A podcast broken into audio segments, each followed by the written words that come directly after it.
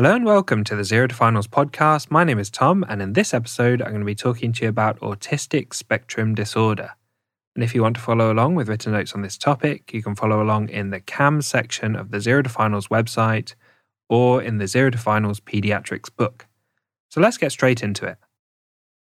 Autistic spectrum disorder refers to the full range of people affected by a deficit in social interaction, communication, and flexible behavior.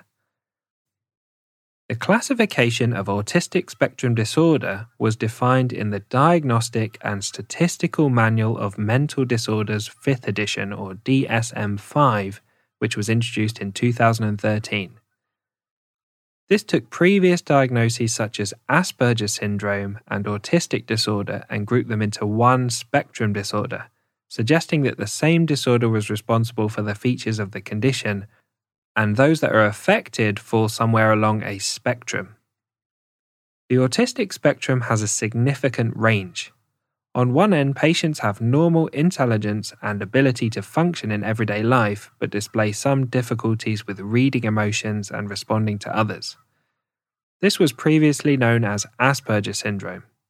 On the other end of the spectrum, patients can be severely affected and unable to function in normal environments. Let's talk about the features. As we've already suggested, features vary greatly between individuals along the autistic spectrum.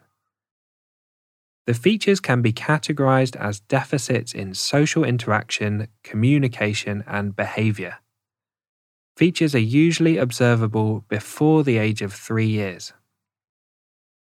Firstly, the features of social interaction include a lack of eye contact, delay in smiling, avoiding physical contact with others, being unable to read nonverbal cues, difficulty with establishing relationships, and not displaying a desire to share attention, for example, not playing with others.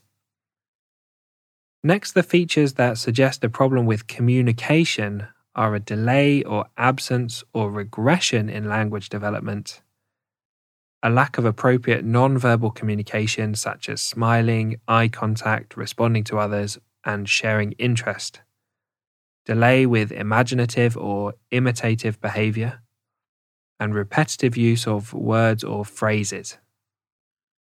And finally, the features of autism that affect behavior are a greater interest in objects, numbers, or patterns rather than people, stereotypical repetitive movements, such as self stimulating movements that are used to comfort themselves, for example, hand flapping or rocking, intensive or deep interests that are persistent and rigid, repetitive behaviors and fixed routines, anxiety and distress with experiences outside their normal routine and extremely restricted food preferences.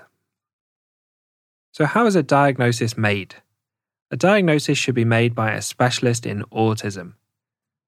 This may be a pediatric psychiatrist or a pediatrician with an interest in development and behavior. It is possible to make a diagnosis before the age of three years.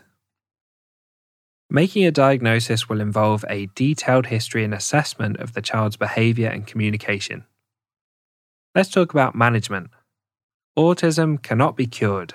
Management depends on the severity of the child's condition, and management involves a multidisciplinary team approach to provide the best environment and support for the child and their parent.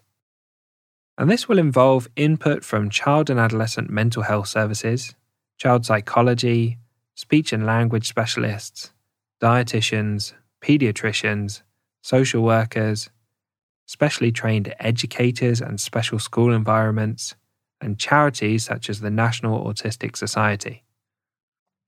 So, thanks for listening to this episode on autistic spectrum disorder. A big thank you to Harry Watchman for perfectly editing the podcast. You can find more resources on the Zero to Finals website at zerotofinals.com.